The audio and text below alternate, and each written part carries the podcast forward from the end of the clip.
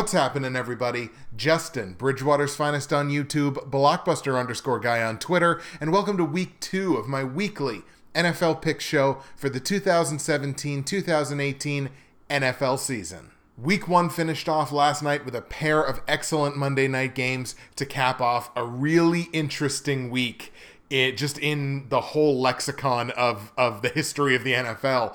We had a game postponed because of the hurricane. We had a number of underdogs win their games straight up. If you have me on Snapchat, of course, BWF underscore 902, this morning I just let you in on the rule of four, which we've talked about on this show before, which is a rule that states at least four spread underdogs win their games straight up pretty well every single week. That has about a 90% success rate over the last five years as I've been doing this. So always keep that in mind when you are betting on some NFL. Make sure you sprinkle in some spread underdogs there to win their games straight up. But it was a really interesting week, and it was an interesting week for my picks from week one as well. In some areas, I think it was really successful. In another area, tremendously bad. So let's start with the success Straight up, I was 10 and 5. You never complain about a week that you get to double digit wins straight up, especially when what was supposed to be a 16 game week becomes a 15 game week because of the game that was postponed due to the hurricane. So I went 10 and 5 straight up. That has me, of course, 10 and 5 on the season. Against the spread, we hit 500. We were 8 and 7 against the spread, which look, I'm not going to stand here and beat my chest about 8 and 7, but 8 and 7 is better than 7 and 8. So, we're going to take 8 and 7 as a victory against the spread. Over under boy it's better I, I really hope i feel bad for anybody that's really like hardcore tracking my picks this week just because of the over under numbers let's put it this way if you had bet the exact opposite of everything that I said over under last week, you'd have gone 11 3 and 1. That would have been a tremendous over under week. Unfortunately, I'm on the other end of that. I only went 3 11 and 1 on the over under. We got a push in the over under of the late game la- or no, sorry, the early game last night, the New Orleans Minnesota game pushed with exactly 48 points. But look, I only got three of them right with a push. That is um, that's bad. There's no way to sugarcoat that. That's just plain bad. And I sit here and solemnly promise you that I will be better. Maybe not this week upcoming, but yeah, you never know. Taking a look at the platinum, gold, silver, and bronze picks from week one, we'll start with the bronze pick, which was the pick that I was actually the least successful with last year, but was the most successful with in week one. For the bronze pick, I told you to take Minnesota to beat the Saints. They did so last night in the early game. Pretty convincing 10 point win, 29 to 19. Sam Bradford looked excellent in that game.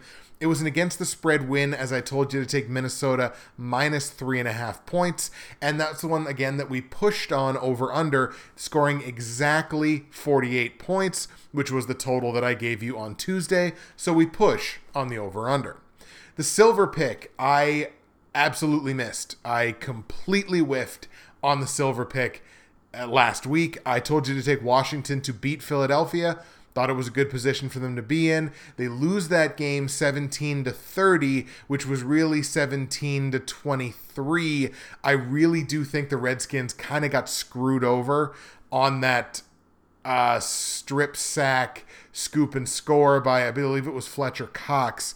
I really do think that ball had left Kirk Cousins' hand, which would have indicated a forward pass, which would have meant that it was an incomplete pass rather than a fumble, which was then recovered and scored by Fletcher Cox. So I really do think the Redskins kind of got the short end of the stick there, but Philadelphia overall was the better team. We're probably going to win the game anyway. I just kind of feel bad for Cousins and the Redskins.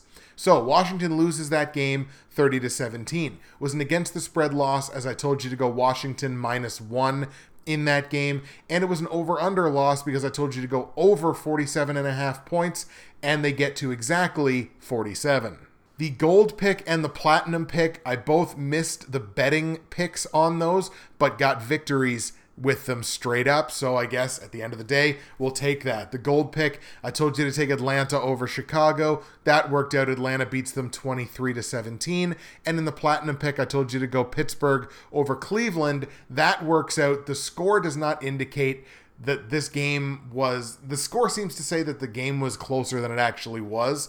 Uh, I was at no point was I in fear of Pittsburgh losing this game, but Pittsburgh only wins that game by a field goal 21 to 18 because I can't understand what Pittsburgh was trying to do on the offensive side of the ball, but we'll get more into that a little bit later. They were both against the spread losses, the gold and the platinum, because I told you to go Atlanta minus seven, they win the game by six.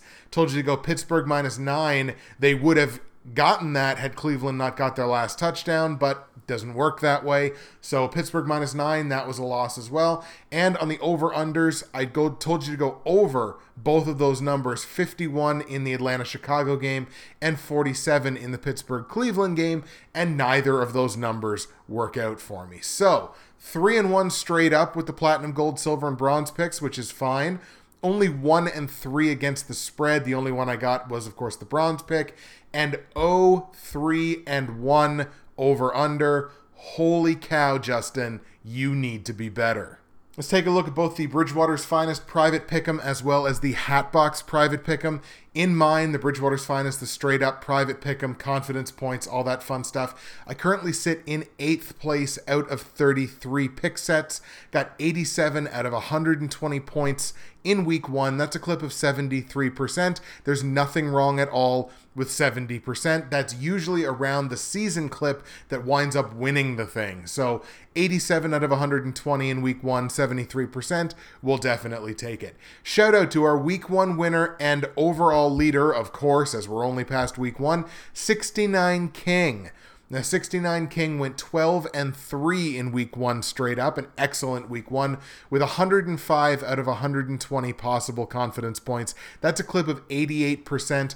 It's an excellent week one, and they are the overall leader and the week one winner. So, shout out to 69 King for winning the week and leading the league.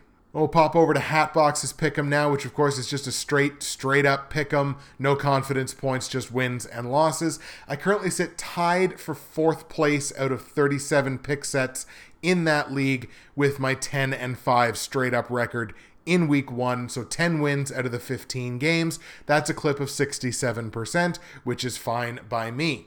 Shout out to our week one winner and overall leader. It's his league. It's Hatbox's picks. He also went 12 and 3 in week one. So he's got 12 out of the 15 games picked correctly. That is a clip of 80%, and nobody can sneeze at 80%. So shout out to Hatbox's picks for winning week one and being the overall leader of his own Pick'em League. And shout out to 69 King for winning week one and being the overall leader of the Bridgewater's finest straight up Pick'em pool. And while we're here, we might as well take a quick peek into Fantasy Corner, see how my four fantasy football teams fared in week one, the first week of competition. I like to think it was a pretty successful week. I went three and one across my four fantasy teams. And what we're going to do is talk just specifically for a minute about my Dynasty Fantasy Football League and the YouTube Prognosticators Dynasty Fantasy Football League. So we'll talk about those leagues each and every week. Starting with my private, the Professionals Dynasty Fantasy Football, I had a win in week one against the Tomorrowland Movers, who is Chris Carter, Hatbox Kid, Hatbox Nation. Make sure you subscribe. So I had a win against him in week one, fairly convincing win to start off the season 1 0. Week two, I got a matchup against Max Maniacs. It's a projected, fairly comfortable win, but as everybody knows, anything can happen in fantasy football. We pop over to the NFL YouTube prognosticators Dynasty Fantasy Football League. I took the L, that was my only L in week one. Took the loss against Ryan C. So I'm 0 1 in that league, starting off not on the best of foots, but hey, it's a long season and a long franchise. Week two, I have a matchup with Geo Knows Fantasy, obviously, of the famed Geo Knows YouTube channel. That's a projected win for me, but it's very close. It's within a couple of points, I believe, in terms of the projections anyway. So that's an absolute coin flip. Anything can happen. And I'll take this opportunity, as always, to let you know that if you go to the description of the video file on YouTube, or you go to the description of the audio file on SoundCloud or iTunes or wherever you happen to get your podcasts, you're going to find all of my results from week one. You're going to find all of my straight up against the spread and over under plays for week two. You're going to find information on joining both the Bridgewater's Finest Pick'em Pool for season six, as well as the Hatbox pick'em pool. There's information in there to join those. Make sure you join up. Put your picks up head to head against mine, Hatbox, Geo Knows, Billy B. There's all kinds of people in there, so make sure you get in there. You're going to find the link to join the Hatbox Nation. Subscribe to the Hatbox Nation YouTube channel. My first piece of content for them from the season, the finest NFL parlays, nearly hit 100 views, which was pretty comfortable on a brand new channel. So that was nice. Thank you very much. If you took the time to go over, and the subscriber base went up, I think, by at least five or six just from the beginning of the week right through to the end of week one make sure you go subscribe to that channel. You're also going to find information to join the NFL YouTube Prognosticators Facebook page. We get on there, we talk football every day of the week. Make sure you get in there. You're going to find information and links to your other favorite NFL YouTube prognosticators, high quality NFL YouTube prognosticators that get out there and do this every single week. All of that information is in the description below. With the housekeeping out of the way, the weekly housekeeping, let's get to the week two picks. We're going to kick things off in Cincinnati, where the Houston Texans are going to be coming to town to take on the Bengals. This is a matchup of the two worst offenses from week one. These two teams combined to only score seven points. Cincinnati got shut out. Houston only put up one touchdown in their game as well. That was, it was just a bad week for both of these teams. Now, Houston having to now sort of take not only the loss on the football field, but take the loss of like everybody was so pumped about you know we're we're back to playing football after the hurricane and and all that rah rah you know sort of thump your chest we are Houston all that stuff uh, they go in and they put up a terrible effort Let's just let's call a spade a spade. It was not a good effort and they got blown out by a what looked like a much superior team. And Houston's problems, what a shock, began and ended at the quarterback position. Tom Savage lasted what, the first half?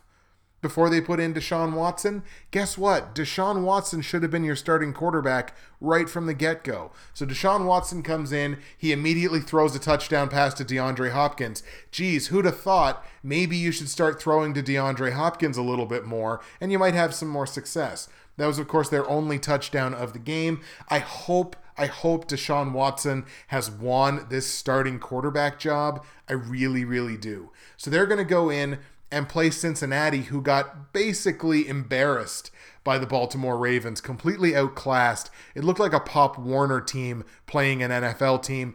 Andy Dalton with three interceptions in, I believe, the first half alone. Baltimore's defense just absolutely dominated the Bengals. Now, the difference here is going to be obviously that A, Cincinnati's at home.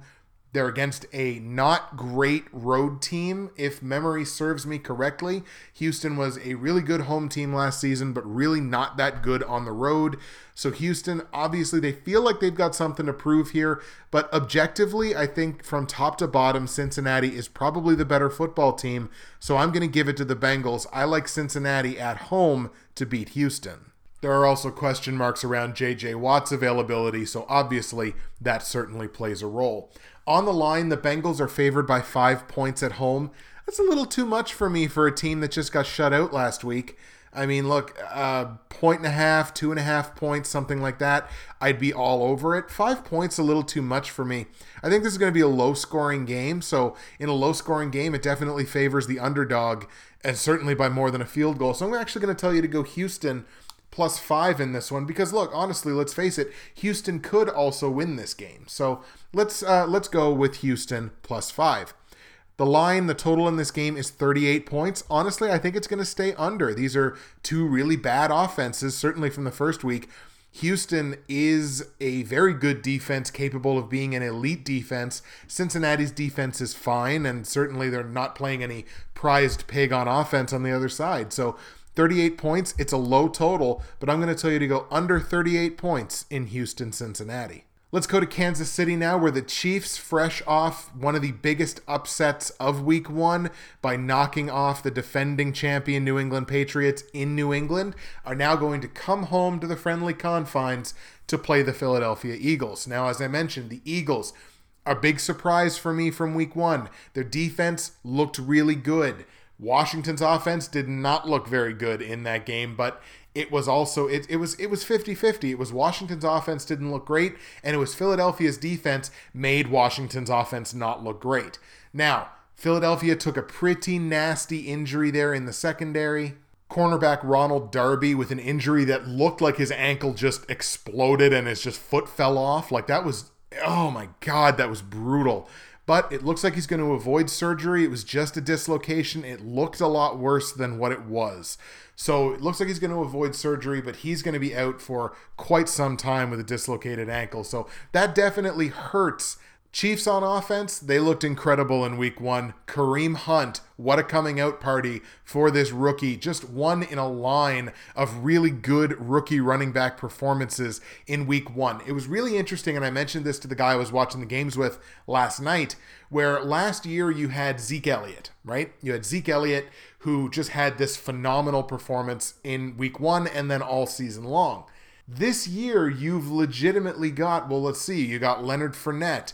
You've got Dalvin Cook just set the Vikings rookie record for home opener or something like that. Took that away from Adrian Peterson. And you've got Kareem Hunt. So that's look, there's there's three at least really good rookie running backs who had incredible performances in week one. And I get the feeling that's going to continue here. It's going to be Kareem Hunt's first taste of playing a regular season home game in Kansas City in front of that incredible crowd one of the biggest home field advantages in the NFL. Philadelphia, their defense, as I said, it looked good. They were not good on the road last year. This is back to back road games to start the season for the Eagles. I don't like Philly in this spot, but look, Carson Wentz looked great in week one. Like he looked incredible in week one. Looks like he's really taken a step forward. It'll be interesting to see how he operates against a Chiefs secondary that I don't think I'm shocking anybody by saying is probably better than the Redskins secondary. So it'll be interesting to see how Wentz reacts to that, reacts to being in Kansas City. I think it's lined up here for the Chiefs to start the season 2 0, so that's the way I'm going to go. I like the Chiefs straight up at home to beat the Eagles. On the line, Chiefs come into this game favored by four and a half points, and had they not put up the performance in week one that they did, I might balk at that one a little bit. It seems like a couple too many points against a good defense and an offense that played well in week one. But I'm actually going to go Kansas City minus four and a half here. It's less than a touchdown. They really impressed me on the road. They're going to come home it's obviously, as I mentioned, a favorable situation to be in. Coming home, one of the biggest home field advantages in football, as I just mentioned. So I like Kansas City minus four and a half. Total in this game is 47 and a half. I'm going to tell you to stay under on it. Kansas City can play some defense. Philly, as they displayed last week, can play some defense. And maybe I didn't give their defense quite enough credit because they looked fast and good in week one. Of course, they did last year too, but against, you know, worse competition. 47 and a half, it's too high for me. I'm going to tell you to stay under 47 and a half points in Kansas City, Philadelphia. Let's go to New Orleans now, where the Saints are going to head home after their opening week loss in Minnesota. And they get the angriest man in football for the last, I don't know, maybe three years or so. Well, I mean, there's Colin Kaepernick, but probably the angriest man actively playing on an NFL team right now, and that is Tom Brady after the Patriots got utterly embarrassed on Thursday night football. That had that's nothing short of an embarrassment. In front of their home crowd when they display their banner and they have this huge we are the Patriots and we are the best pre-game obviously with all the stuff that they're doing and then they come out and they put up that performance especially on the defensive side of the ball in the opening week at home against a team that is good, but they should beat. Now, look, obviously, Julian Edelman's injury really hurts. Dont'a Hightower's injury, basically their only uber talented linebacker, he gets hurt. That killed that defense in the second half of that game. I'm assuming the defense is going to be better this week. The Saints had a good game in Minnesota. The offense didn't look great, but you know, Minnesota's defense, especially in the secondary, is really, really good. So it's kind of understandable. But Tom Brady playing angry is terrifying. So you have to go New England in this game. even though they're on the road. The Saints, pretty decent home team, and I don't like the fact that I now have the Saints starting the season 0 2, but I think that's the way it's going to go. I like the Patriots straight up to beat the Saints. On the line, Patriots are only favored in this game by four and a half points. Now, I understand they're on the road, and if this game was in New England, this line would probably be closer to minus seven or minus eight. But, I mean, anytime you get the Patriots favored by less than a touchdown, I think you take that. So, New England minus four and a half, it's not too, too many for me because, look, Brees and the Saints offense is good, and I think they're definitely going to put up points, but they didn't look polished, we'll put it that way in week one, and I'll be really interested to see what kind of a role Adrian Peterson plays in week two after being visibly upset with Sean Payton in particular with his role in week one. But you got to like the Patriots here, minus four and a half on the road. That's the way I'm going to go with it. Total in this game is 54. Take the over. I mean, we don't know that the Patriots are going to be able to play defense at all. So, in the matchup of Tom Brady versus Drew Brees and two defenses that are suspect, you got to take. I would. I think I would have taken over 64 in this total, but 54, I'll totally take the over on that in New Orleans, New England. Let's go to the Steel City now, where the Steelers are going to play host to the 1 0 Minnesota Vikings, picking up that win last night on Monday Night Football. Pittsburgh picked up the win as well, but as we mentioned before, they only won their game by three points, and I don't get what the Steelers were doing on offense. I really don't. Every offensive series for the Steelers seemed to be so Roethlisberger would get the ball and he would immediately turn to his left and fire it to whatever wide receiver happened to be there. Most of the time it was Antonio Brown. I think he had something like 11 or 12 catches.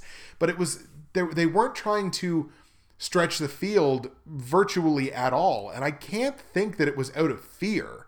I can't think that they feared the Cleveland secondary. Like the Cleveland secondary, I think is adequate, but by no means like they're not the Giants, right? Like they're not one of the elite secondaries in football or anything. But then again, when you look at what they were doing, they had the one player, their one safety playing like 25 yards off the line at all times. So basically just playing like one person prevent that game was just that what I watched of that game was mind-boggling. So I don't we don't really know what Pittsburgh has. We do know they're going to be in a very favorable situation moving at home to Heinz Field. They've won at least their last three games in a row, regular season games in Heinz Field. It's a good situation for them. Vikings looked very impressive. Vikings are going to be playing a better defense this week than they did last week. I gotta go with the Steelers here. The line in this game is really interesting, but I like the Steelers by virtue of the fact that they're at home. I can't wait to see Antonio Brown versus Xavier Rhodes. That is going to be oh, that's going to be such a good matchup. I you you'll want to just put a camera on them. Screw whatever else is happening in the game. Just put a camera on those two guys. But I'm going to take the Steelers here at home to beat the Vikings. But like I mentioned, the line in this game is really interesting. The Steelers are favored by a full touchdown, which that doesn't make any sense to me at all. The Vikings defense just held Drew Brees and the Saints offense to under 20 points, whereas Pittsburgh only put up 21 points against Cleveland. The math here does not add up to me at all. Jump all over Minnesota plus seven. This is a game that the Vikings could win. Like they could conceivably win this game. Dalvin Cook might be able to run through that Steelers defense. It'll be interesting to see. The Steelers' run defense, I think, looked fairly good against Isaiah Crowell and the Browns, but seven points is way too many in this situation for two good football teams going up against each other. Minnesota plus seven all day, every day. Total in this game is 45 points. I'm actually going to tell you to stay under on it because, like I said, the Vikings defense, very good in week one. Pittsburgh's offense mind boggling in week one as to what the hell they were doing. So 45 points. I got to play it safe and stick with the under there. I think it's a relatively close game that Pittsburgh does win at home, under 45 in Pittsburgh, Minnesota. Let's go to Tampa Bay now, where the Bucks, obviously, with that enforced Week One bye week. Again, I really don't like how that whole situation played out, but Tampa Bay now gets to finally open their season, and they get to open their season at home against the Chicago Bears. Now, Chicago, look, Chicago not necessarily made me a believer, but Chicago impressed me by not only beating the spread of minus six and a half or minus seven against a high powered Atlanta Falcons offense who were the NFC champions last year, but just being competitive in that game. Just uh, honestly, that game could have been a blowout. But the fact that they only won the game by six and had to come up with a defensive stand late in the game in order to win that game, Chicago was in the position to win that football game. What an upset that would have been. They were in position to do that. Now, granted, they were at home. And here's part of my problem, and here's the reason why I'm on the Bucks all day in this football game. I like Tampa Bay to beat Chicago at home. Chicago was right up there with I believe Cleveland as the worst road team in football last season. They did not win on the road last year. One of only two teams with Cleveland to not win a football game on the road last season. So you can't pick Chicago in this game as far as I'm concerned because you don't know what you're going to get from Chicago away from Soldier Field. Chicago put up a respectable 301 yards on the Falcons defense in week 1, including rushing for a buck 25 between Jordan Howard and this really impressive new running back that they have when you can come out with a two-headed monster of Jordan Howard and this new guy Tarik Cohen, who averaged over 13 yards a carry, he only touched the ball five times rushing, but he also added 47 yards receiving on eight catches. He was targeted 12 times. He was targeted double what any other Bears receiver was targeted in that game against Atlanta. And the Falcons clearly were not ready for that.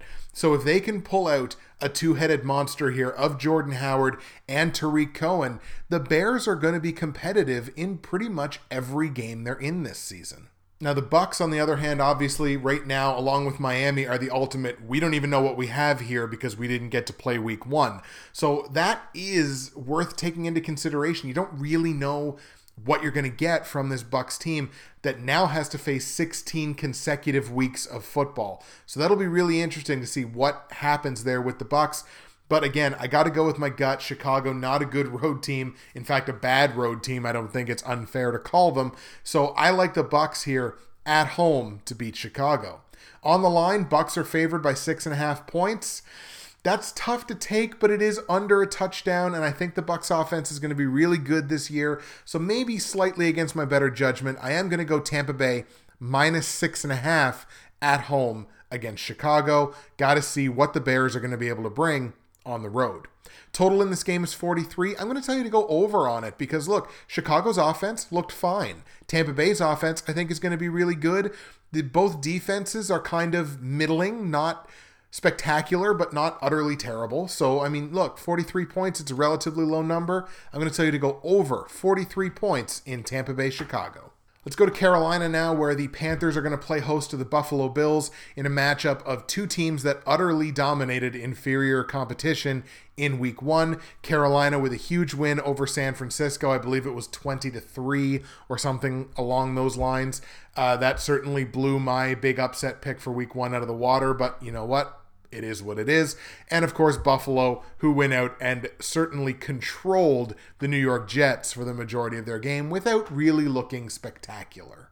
Though the one place that the Bills did look spectacular was on the ground, probably no surprise, but the Bills put up a buck 90 on the ground against the Jets in week 1. That's an incredible showing, though they did only get 21 points out of it, mostly because they only put up 218 through the air with Tyrod Taylor. But look, 190 yards rushing, obviously you're not going to get that every week, but holy cow, what a statement to start the season with the run game for the Bills.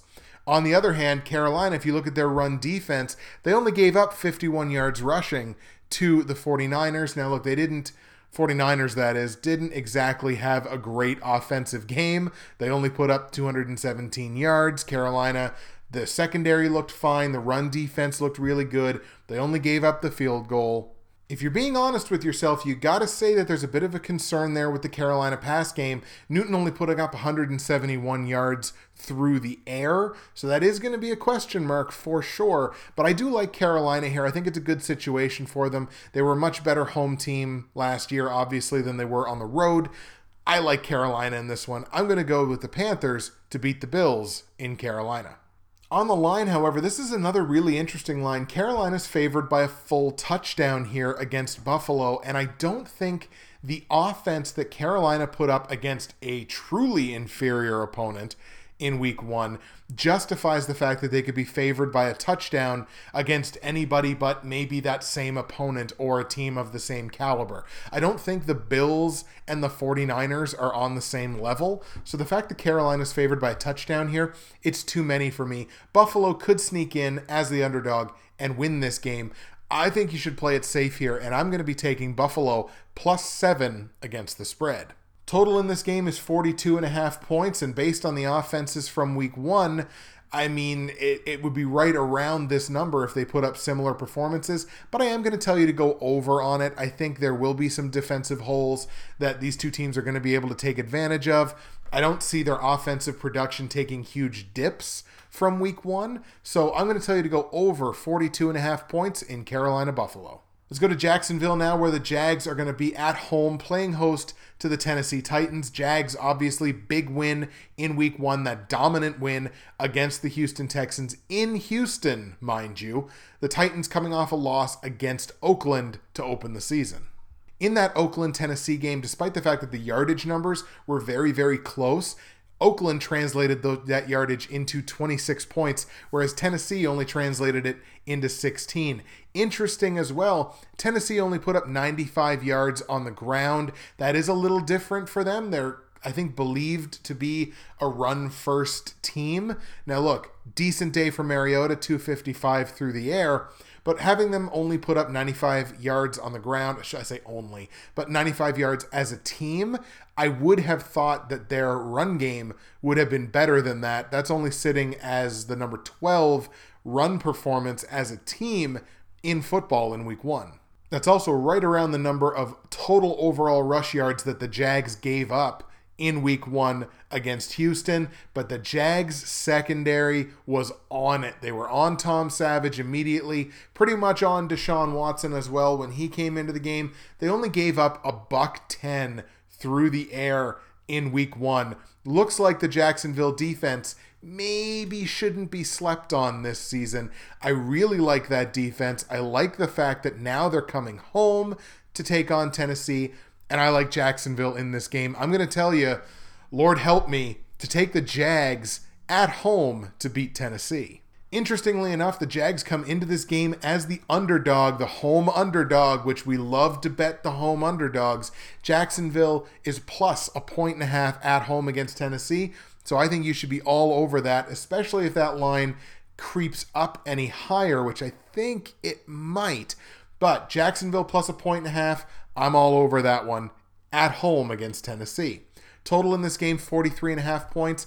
I think I got to tell you to stay under on it. I don't think Jacksonville's going to explode for 29 points again. Tennessee is a decent defense. So uh, this I think will be a low scoring game, defensive battle, a lot of running in this game and both run defenses I think are decent. 43 and a half points. I think it's just a couple too many. So I'm going to tell you to go under 43 and a half points in Jacksonville, Tennessee. Let's go to Los Angeles now for the first time as the Chargers are going to be at home taking on the Dolphins. Chargers put up a very good effort last night in Denver against the Broncos. They only lost that game by three points, and were it not for a blocked field goal late in the game, they would have tied that thing and sent it to overtime. Good performance for the Chargers. Philip Rivers throws three touchdowns. He's criminally, chronically underrated as far as uh, as a career as a whole, maybe not this particular season, but for his career as a whole, Philip Rivers, a criminally underrated guy, and I think a lot of it is because of his really stank attitude. And the Dolphins, of course, we don't know what they have because they didn't get to play their week one game. They now have to go on the road after being out of that sequence, and where Tampa Bay gets a, at least a little bit of a bump by the fact that they're going to be at home. The fact that Miami didn't get to play that week one game that they were preparing for, and then now have to hit the road and cross the country to play the Chargers. I really like Rivers and the Chargers in this one. I'm going to tell you to take the Chargers at home to beat Miami. On the line, Chargers are favored by four points. I thought their defense looked fine last night against Denver. I thought the offense looked fine last night against Denver for the most part. Melvin Gordon, another guy that's being criminally underrated, certainly in fantasy. But uh, minus four, I, that's not too many points for me because we don't know what we're going to get out of Miami and Jay Cutler and that offense. So I like the Chargers minus four in this one at home against Miami. Total in this game is 44 and a half points. I'm going to tell you to go over on it. Like I say, Chargers offense, I think looks good. Be interesting to see what the Dolphins offense is going to be able to bring. They're certainly better rested. They didn't play last week, but they're also going to be still out of that rhythm. I believe they've been in Los Angeles for a while training and prepping for this game. So, I mean, they don't have to make the trip right now, but they did have to make it earlier, and they're just out of sequence. So, it'll be really interesting, certainly on the defensive side with Miami as well. 44 and a half points. I'm going to tell you to go over on it in Los Angeles, Miami. Shout out to the Snapchat crew, BWF underscore 902. We're live snapping as we go to Denver, where the Broncos get to stay at home to take on the Cowboys in week two. Both of these teams coming off a win in week one Dallas at home and Denver at home. Denver gets to stay there, and you saw last night, especially early in the game, Philip Rivers and the Chargers really having difficulty with that crowd noise in Denver. Dallas is going to face the exact same problem. That is an incredibly loud building and a huge home field advantage for the Broncos.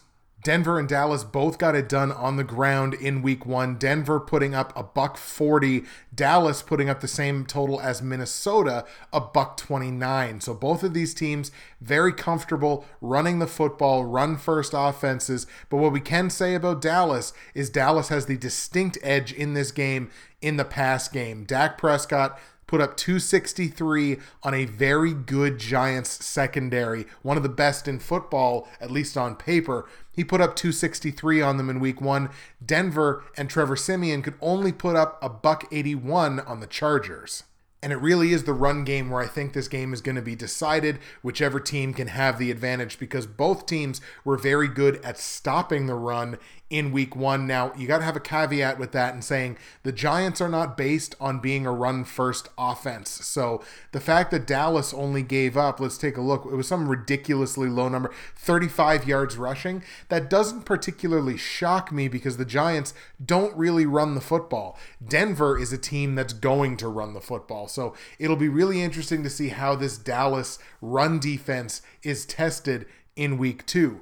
Again, I have a lot of question marks about Dallas's secondary, but they're not going to be facing a great pass offense in this one.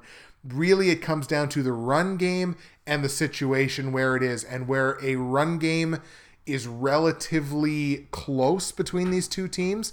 I got to give the edge to the Broncos here and take Denver at home as one of the best, what is it, the best road, or sorry, the best home record in football since, what was it, 1970 or 1980 or some ridiculous stat they put on Monday Night Football last night. But I am going to take the Broncos here. It's a good situation for them. Eh, this is going to be a close football game. Don't get me wrong. Could come down to the last couple of plays in the fourth quarter. But I like the Broncos straight up to beat Dallas in Denver. On the line, Denver are two and a half point dogs at home against Dallas. Objectively, Dallas from top to bottom, probably the better football team, but Denver is going to be able to pass on them on the offense. The run game obviously is going to be incredible with these two teams. So I really like Denver to win this game, and I like Denver plus two and a half on the line. Total in this game is 43 points. I got to tell you to go under on it in a game that I think is going to heavily, heavily feature the run game. So 43 points, it's not a big number, but I'm still going to tell you to go under 43 points in Denver, Dallas. Let's go back to Los Angeles now in a matchup of two teams going in exact opposite directions. You have the LA Rams, who utterly embarrassed the Indianapolis Colts in week one. It was unreal how bad the Colts were. And I again, that's one of those things where was it the fact that the Rams were that good or the fact that the Colts were just that bad and had no idea what they were doing on the offensive side? The Redskins are going to be coming to town to take on the Rams, and we talked about their game earlier with Philadelphia. Washington looked really bad in that game, very few bright spots, and now they got to hit the road and go into LA. Call me a sucker for punishment if you want to. Maybe I still like the Redskins in this game. I'm going to go Washington because, again, I think the Rams game was deceptive based on the fact that they're playing a Colts team that seemed to have no idea what they were doing. I'm not sure that Colts team knew what sport they were playing. It was it was unbelievable how bad they were in that game. So I don't know if it's the fact that the Rams are better than they were last year or it was just because of the opponent. I really think Washington's offense, I know Washington's offense is better than what they showed at home against Philadelphia. They got another really tough defense here in the LA Rams, and they don't get to be at home to do it. But I still like the Redskins in this one. I'm going to go Washington over Los Angeles. Rams are three point favorites at home, but obviously, where I like Washington to win the game, I'm going to tell you to go Washington plus three on the line. Total in this game 46 points. I think it's got to stay under because again, the Rams offense, we don't really know what the Rams offense is going to be. All we know is that they absolutely destroyed Indianapolis. Washington, their offense is good, but the Rams defense is incredible. A really, really good defense they've got built in Los Angeles. So 46 points, it's kind of starting to ink on that high number. And if it was Washington and another team with a good proven offense, go over on this one all day but I got to tell you to go under 46 points in Los Angeles, Washington. For the second week in a row, the Green Bay Packers get to be featured in what will probably be the game of the week, returning to Atlanta to take on the Falcons, rematch of the NFC Championship game. Now, in that NFC Championship game last season, the Packers got beaten pretty badly. I believe it was 44 to 21. This is a different Packers team, certainly with their defense. The defense was one of the most impressive aspects of week one, just as a whole, that defense for Green Bay, one of the most impressive revelations of week one. They played incredibly well against Seattle. Now, Seattle's offense admittedly did not look that good. But uh, the run defense, especially for Green Bay, it looks like they've really committed to being able to stop the run. Atlanta did not have a good rush attack in week one against Chicago. Atlanta only put up an abysmal 64 yards rushing in that week one game against Chicago. Now, they did do a lot of things right. They were able to get to the quarterback, they got to Mike Glennon, but there were some missed tackles there, some bad tackling from that Atlanta defense, which at times looked really suspect last season, got better as the season rolled along. So maybe having to play Aaron Rodgers and the Packers in week two, not the greatest draw for this Falcons defense. Packers offensive line looked pretty good against the Seahawks front seven. Rodgers took a couple of hits, came up limping a couple of times. That I guess is remnants of that calf injury, but I mean he looked fine. The rest of the Packers looked fine. No real significant injuries coming out of week one. I actually like the Packers here. Uh, it's it would be an upset for sure, but they have to have redemption on their mind after losing the NFC Championship game, a game that was not particularly close. We've certainly seen how the Packers defense plays at home. Let's see how the Packers defense is going to play on the road because I imagine now that they're back in Atlanta, that Falcons defense is going to be faster. That's a fast, fast defense.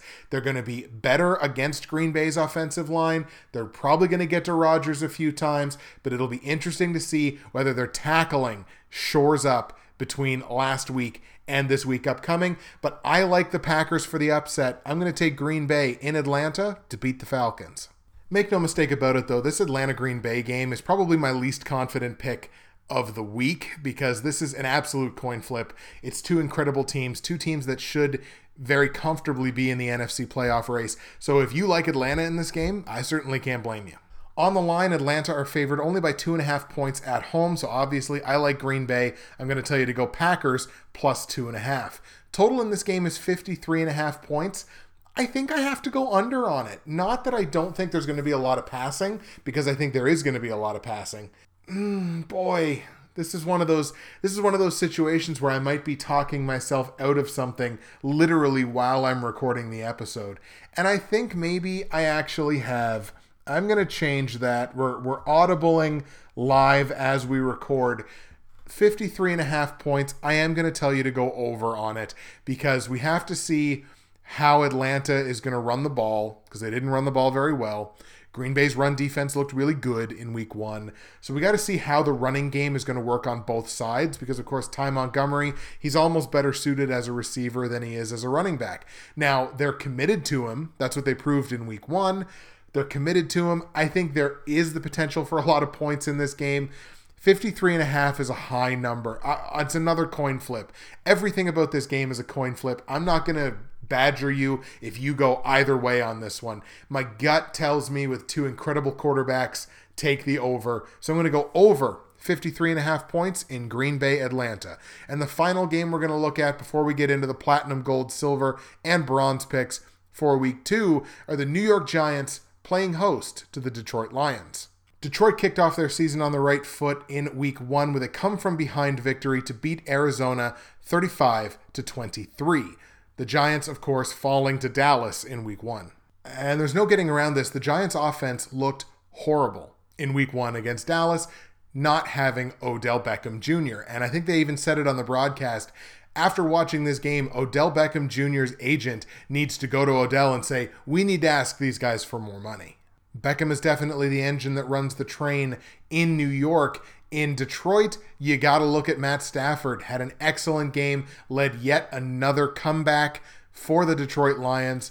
As Half Moon's Picks said in the comment section last week, Stafford, he's pretty darn underrated. Actually, you know what? I don't think that was last week. I think that was in one of the earlier videos, the episode zero videos. Whatever. This is actually a really fun matchup for me because Detroit, while they are a very, very good home team on both sides of the ball, on the road, they're not abysmal, but it's a definite drop off on the road. They're not one of these teams that plays really well on the road, even last season. The Giants were excellent at home last year. One of the big reasons that they had the record last season that they did. Odell Beckham is supposed to be back for this game but you never know. He could still be limited with that high ankle sprain after that nasty hit in the preseason. I'm going to go with the Giants here just situationally based on the fact that they are at home. I don't see a lot of running in this game. I think this is going to be Matt Stafford and Eli Manning all day, every day. You could see a combined 80 pass attempts in this game. The potential is definitely there. But I am going to take the Giants a bit of a coin flip, but I'll take the Giants at home to beat Detroit. On the line, however, the Giants are favored by five points at home, and I just I can't go with that. Certainly, with the risk that Odell Beckham may still be limited and maybe something of a decoy on a lot of plays just to draw some coverage. I, five points is too many as far as I'm concerned. Detroit's defense played well in week one, certainly towards the latter part of the game after David Johnson went out with his injury, but the defense I thought played fine. Five points too many for me. So I'm going to tell you to go Detroit plus five in New York. Total in this game is actually off. There is no total as far as I know at the time of recording. We're actually just going to pop on last second check just to make sure that there is no total in this game and no book has a total on this game as of yet. So, what we're going to do is we're going to say this. When the total ultimately does come out, if it's 44 or higher, I think you've got to take the under.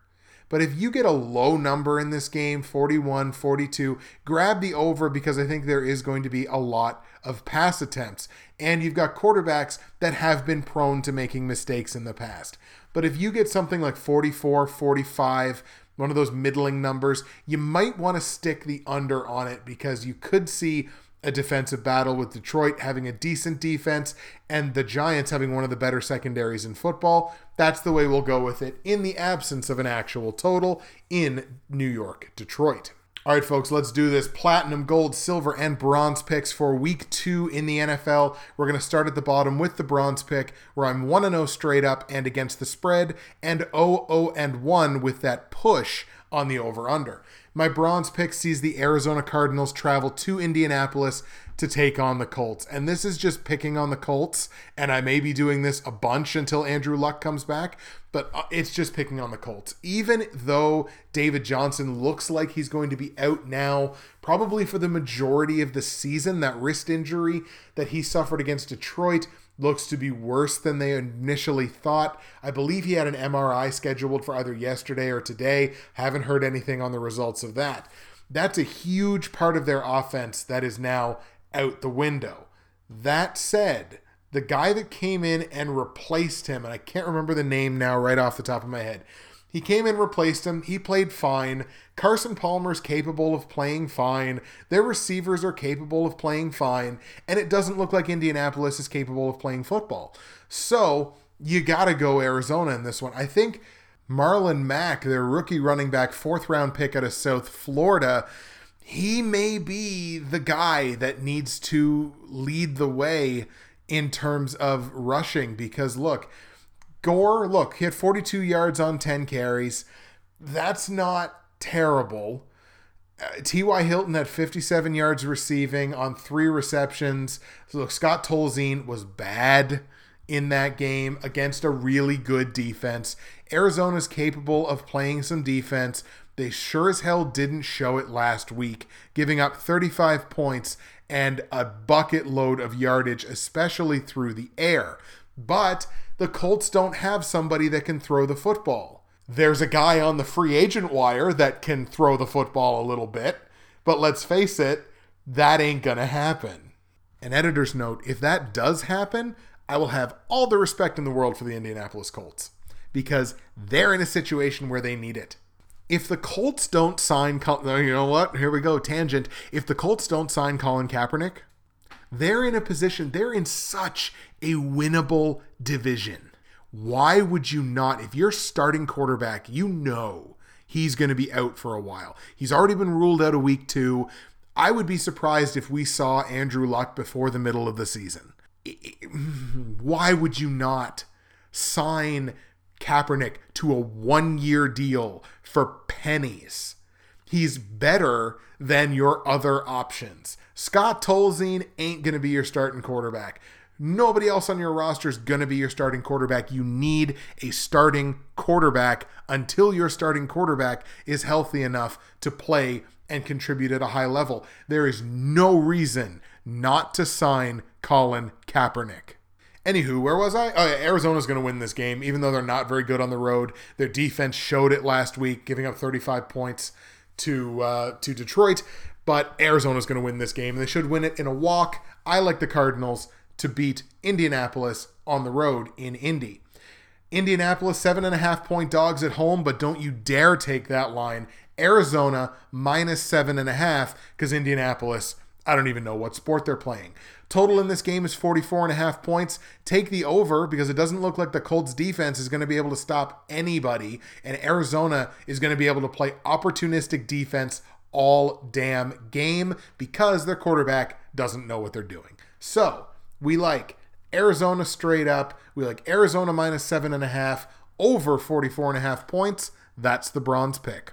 Let's go to the silver pick now, where once again I completely whiffed. I'm 0 and 1 straight up against the spread and over under. My silver pick sees the Baltimore Ravens playing host to the Cleveland Browns, and for all the same reasons that I said Baltimore was going to beat Cincinnati and they wound up embarrassing them, for all the same reasons is why they're going to beat Cleveland. So I obviously like Baltimore here at home to beat Cleveland. It's a division game. Baltimore owns this division for the most part.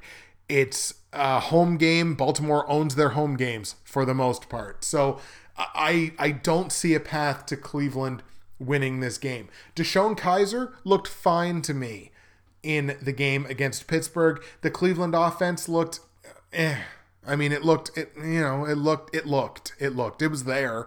But Baltimore's defense absolutely smothered and destroyed a better offensive team than Cleveland. And it's this exact same situation. Bet the house on the Baltimore Ravens. I like Baltimore straight up to beat Cleveland. On the line, Baltimore favored by seven and a half points at home. I think you have to take that. Not to disrespect Cleveland's defense too too much because they did play fine against Pittsburgh and again the unorthodox style. Baltimore's now got a whole week to plan for that. So seven and a half points, it's not too many as far as I'm concerned. I like Baltimore minus seven and a half at home against Cleveland. Total in this game 41 points. You got to take the over on it because I think Baltimore's offense will be able to do something. and the defense was certainly dominant and opportunistic against a better quarterback. So that's going to probably cause some turnovers. 41 points, it's not too many for me. It's a very low number. So I'm going to tell you to go over 41. Baltimore straight up to beat Cleveland at home. Baltimore minus seven and a half on the line. Over 41 points. That's your silver pick. My gold pick, where I'm 1 0 straight up, but 0 and 1 against the spread and over under, sees the Oakland Raiders now go home to play host to the New York Jets. And for all the same reasons that the Jets got absolutely destroyed, well, not really absolutely destroyed, but definitely got comfortably beaten in week one, they're going to get absolutely destroyed this week going into Oakland. Going to be the Raiders' home opener.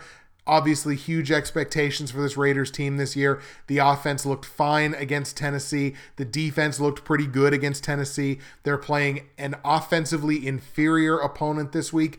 Defense might be a little bit better, especially in the secondary, but as long as Carr's careful with the football, I don't see any way that the Jets win this game over Oakland all day long. Raiders at home to beat the Jets straight up for the gold pick on the line, the Raiders are favored by 13 points. And I'm actually going to tell you to take that. Um, the Jets did a decent job with Tyrod Taylor in week one, but there's Tyrod Taylor, who's down here, and then there's Derek Carr, who's up here with all the weapons that he has at his disposal. Jared Cook looked fine in his Raiders debut. They've got Marshawn Lynch. He looked all right in his Raiders debut. Michael Crabtree looked incredible in his Raiders, uh, not his Raiders debut, his season debut for the Raiders, I suppose. But look, they all look great. That offense looks like it's clicking. 26 points last week. I wouldn't be shocked with 36 points this week. So I like Oakland minus the 13 points. Total in this game, 43 and a half. You have to go over on it, assuming the Jets score any points, which I believe they probably will. The Jets have some weapons. I think this thing probably sails over 43 and a half. So, Oakland straight up to beat the Jets. Oakland minus 13 on the line and over 43 and a half points. That's my gold pick and the platinum pick where I'm 1 0 straight up, but 0 and 1 against the spread and over unders. The only other game we haven't talked about. The Seattle Seahawks now go home to play host to the 49ers. There was virtually nothing in that San Francisco Carolina game that made me think that San Francisco was going to come out and beat Seattle, even if the game was in San Francisco, much less if the game is in Seattle with the 12th man. Uh, Seattle all day in this one. I don't really think I have to explain too too much why that's going to happen. It will be interesting to kind of pay attention to Seattle's offense and see if there is a problem there offensively or if it was just Green Bay's defense that kind of got them off track. That'll be interesting to see, but against the 49ers, it should be an absolute show off game for Russell Wilson and that Seahawks offense. I like Seattle at home straight up to beat the 49ers. On the line, Seattle favored by 12 points. It's two double digit spreads back to back, and I'm going to take them both. I don't see how San Francisco is going to put up much of a fight here in Seattle against the Seahawks, so I'm going to go Seattle minus 12. On the line, the total is 43 points. I like it to go over here. I think Seattle again is going to put on an offensive clinic in this game. I don't see the 49ers having too too much in the way of resistance. They will probably get some points, but I don't imagine it's going to be a lot, but I still like the total to go over 43. So, Seattle straight up to beat San Francisco at home. Seattle minus 12 on the line, over 43 points. That is your platinum pick. All right, folks, those are your picks for week two, 2017 NFL season. It's time now for the comment of the week from the week one video. And since I correctly and then incorrectly corrected myself on when exactly the comment made by Half Moon's Picks was about Matt Stafford, the least I can do is make that my comment of the week from the week one video. So, the comment of the week from week one goes to Half Moon's Picks. And this is what he said in reference to Matt Stafford. Detroit would be a tumultuous city without Stafford. If not Stafford at the helm for the Lions, then who? A lot of teams would love to have a franchise QB, and we got one. Martha Ford was quoted, Give him what he wants. He gets 15.1% of the cap, which is 1% more than Derek Carr, and Stafford hasn't missed a game since 2010. That's good enough for me, considering he's the best QB in Lions history, surpassing Bobby Layne, who passed away before Matt was even born. As a diehard Lions fan since 1975, I'm a huge fan of Matt Stafford and so glad we didn't let him get away. Kong Su. Love the show and devoted fan forever. Thanks for the great content. So, that is some excellent, excellent insight from a lifelong Lions fan about Matt Stafford and what he means to that franchise. Congratulations, Half Moons Picks, Stephen Coleman. Yours is the comment of the week from the week one video. All right, folks, that's going to do it for the week two episode. We're going to get you out of here on my CFL picks for week 13 in the CFL season. Between weeks 11 and 12, wasn't the greatest showing for my picks. Only went three and five for those two weeks, but now we're down to just handling single weeks as they come, which is much more convenient. Week 13 in the CFL, I like the Hamilton Tiger Cats at home to beat the Saskatchewan Roughriders. I like the Edmonton Eskimos on the road to beat the Toronto Argos. I like the Calgary Stampeders at home to beat the BC Lions. And I like the Montreal Alouettes at home to beat the Ottawa Rough Riders. Oh, uh, Rough Riders, geez. Ottawa Red Blacks. Sorry about that. It used to be the Ottawa Rough Riders, and I guess I just had some nostalgia in my brain. Those are the CFL picks for week 13 in the CFL season. That's it for me. Justin, Bridgewater's Finest on YouTube, Blockbuster underscore guy on Twitter, BWF underscore 902 on Snapchat. Make sure you also subscribe to the Hatbox Nation to get my finest NFL parlays for week two and beyond this NFL season. Thank you so much for tuning in. You know, you have no idea how much I appreciate it and how much it means to me. And we'll see you again in week three. Enjoy the football and take care.